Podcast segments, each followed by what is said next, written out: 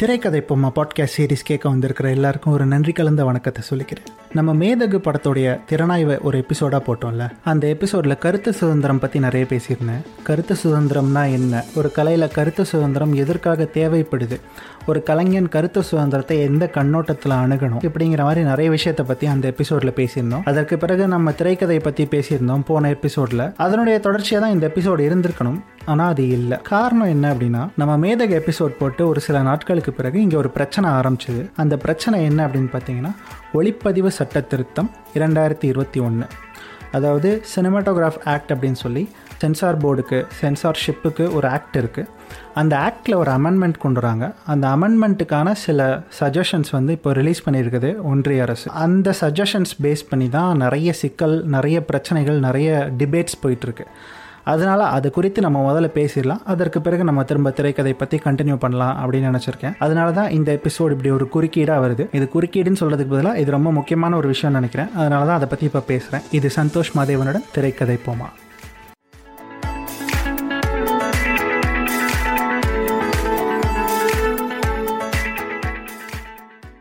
முதல்ல இந்த சட்ட திருத்தத்தில் என்னென்ன இருக்குது அப்படிங்கிறத தெரிஞ்சு நம்ம நாட்டுக்குள்ளே எந்த மொழி படம் வெளியானாலும் அந்த படங்களை தணிக்கை செய்கிறதுக்கு இங்கே ஒரு தணிக்கை குழு இருக்குது சென்சார் போர்டு அப்படின்னு சொல்கிறோம்ல இந்த தணிக்கை குழு என்ன பண்ணோம் அப்படின்னா ஒரு படம் வெளியாகுதுன்னா அந்த படத்தை வந்து முழுசாக பார்த்துட்டு இந்த படத்தில் வந்து இந்தந்த கண்டென்ட்லாம் இருக்குது இந்த கண்டென்ட் இருக்கிறதுனால இந்த படத்தை வந்து இந்த வயசில் உள்ளவங்கெல்லாம் பார்க்கலாம். இந்த வயசுக்கு மேலே உள்ளவங்கெல்லாம் பார்க்கலாம். இந்த வயசு கீழே உள்ளவங்கெல்லாம் பார்க்கக்கூடாது. இப்படி நிறைய வரையறையை வச்சுருக்கு. இந்த வரையறைகளுக்கு உட்பட்டு தான் ஒரு படம் வந்து தியேட்டரில் வெளியாகுது. அந்த சட்டத்துக்கு கட்டுப்பட்டு தான் தியேட்டரில் ஆடியன்ஸை வந்து அலோவ் பண்ணுறாங்க பண்ணணும். இதுதான் ஒரு தணிக்கை குழுவினுடைய அடிப்படை இயங்கியல். இப்போ இந்த தணிக்கை குழு வந்து ஒரு படத்துக்கு சான்றிதழ் வழங்குது அப்படின்னா இப்போ வந்திருக்கக்கூடிய சட்ட திருத்தம் என்ன சொல்லுது அப்படின்னா தணிக்கை குழு சான்றிதழ் வழங்கினாலும் அதற்கு மேலே ஒருவேளை இந்த படம் வந்து ஏதோ ஒரு வகையில் தேசிய ஒருமைப்பாட்டையோ மத நல்லிணக்கத்தையோ அப்படி இல்லைனா அண்டை நாடுகளோடு இருக்கிற உறவையோ சீர்குலைக்கிற மாதிரி ஏதாவது ஒரு காட்சியோ வசனமோ ஒரு படத்தில் இருக்கு அப்படின்னா அந்த படத்தினுடைய அந்த காட்சியவோ வசனத்தையோ இல்லை முழு படத்தையோ கூட தடை செய்வதற்கோ நீக்குவதற்கோ ஆன உரிமை ஒன்றிய அரசுக்கு முழுமையா உண்டு அப்படின்னு இப்போ புதுசாக வந்திருக்கிற சட்ட திருத்தம் சொல்லுது. இது ஒரு பிரச்சனையா? அடுத்ததாக என்னன்னு பார்த்தீங்கன்னா இப்போ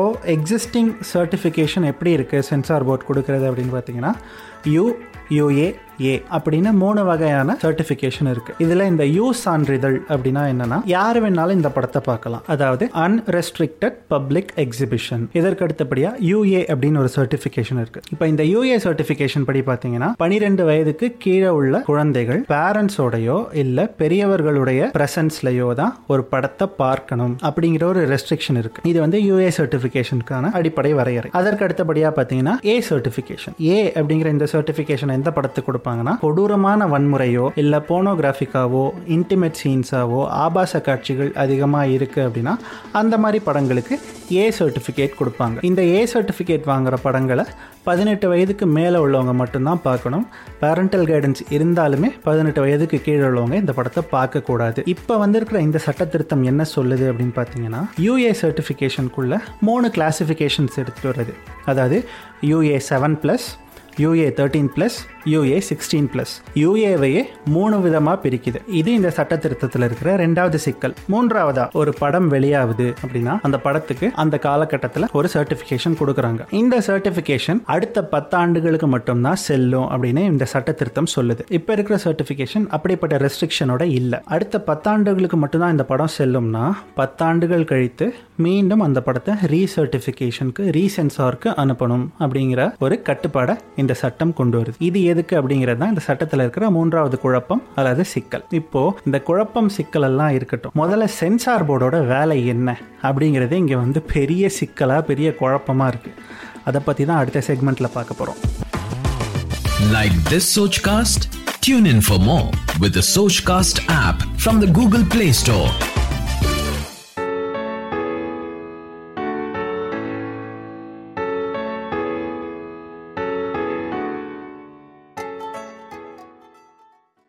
உலகம் முழுக்க எல்லா நாட்டிலையுமே இந்த மாதிரி தணிக்கை குழு சென்சார் போர்டு இருக்குது இந்த சென்சார் போர்டுகளோட வேலை என்ன அப்படின்னா ஒரு படம் வருது அப்படின்னா அதனுடைய கண்டென்ட்டை பார்ப்பாங்க.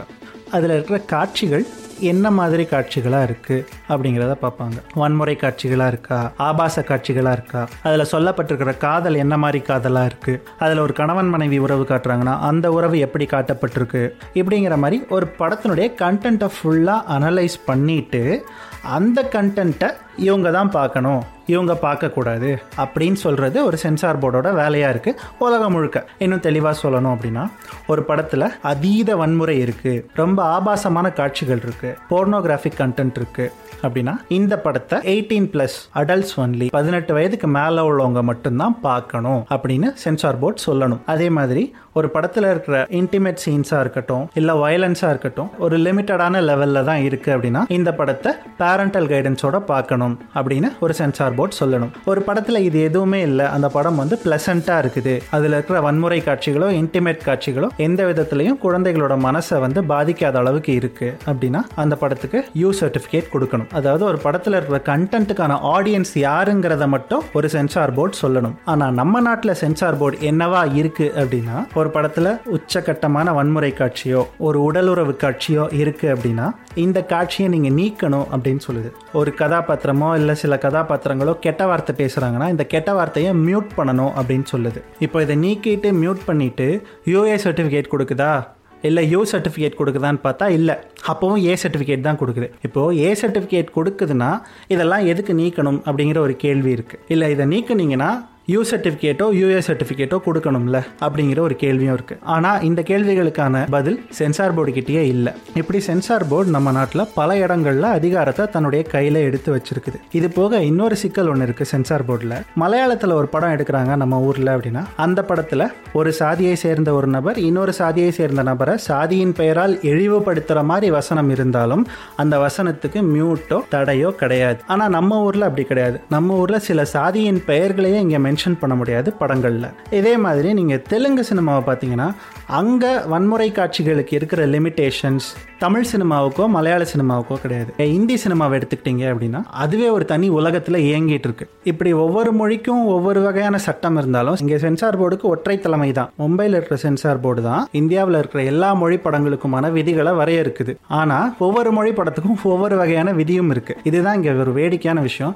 ஏற்கனவே சென்சார் போர்டில் இவ்வளோ சிக்கல் இருக்கும்போது இப்போ இதுக்கு மேலே இன்னொரு சிக்கலாக நான் சூப்பர் சென்சார் போர்டாக இயங்குறேன் அப்படின்னு சொல்லி இங்கே ஒன்றிய அரசு வந்து நிற்கிறது தான். இங்கே இருக்கிறதுலே பெரிய கேலி கூத்து. இப்போ இதில் ஏன் இவ்வளோ பிரச்சனை அப்படின்னா ஏற்கனவே நம்ம ஃபேமிலி மேன் போன்ற தொடரை பார்க்கும்போது இல்லை மேதகு மாதிரி படத்துக்கு வர தடையை பார்க்கும்போது இங்கே நமக்கு ரத்தம் கொதிக்குது. இதுக்கு நடுவில் நான் தான் இங்கே இனிமேல் ஒட்டு மொத்தத்தையும் கட்டுப்பாட்டுக்குள்ளே வச்சுருக்க போகிறேன்னு சொல்லி ஒரு வல்லாதிக்க போக்கில் ஒன்றிய அரசு வரது இங்கே நிறைய கலைஞர்களுக்கு ஒரு அச்சத்தை உண்டாக்கியிருக்கு. அந்த அச்சத்தை பதிவு பண்ணணும் அப்படிங்கிறது தான் என்னுடைய விருப்பம். அதை நான் பதிவு பண்ணிட்டேன் அப்படின்னு நினைக்கிறேன்.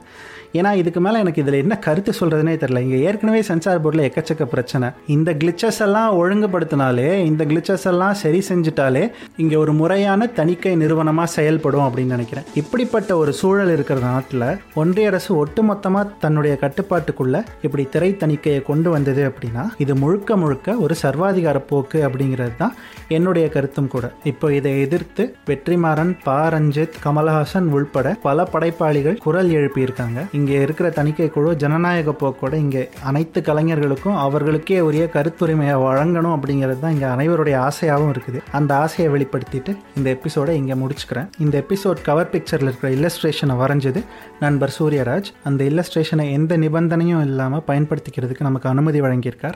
அதற்காக அவருக்கு நன்றி. சீக்கிரமே இன்னொரு எபிசோடில் திரைக்கதை குறித்து உங்களோட கதைக்க வரேன். இது திரைக்கதை போமா? நான் சந்தோஷ் மாதேவன்.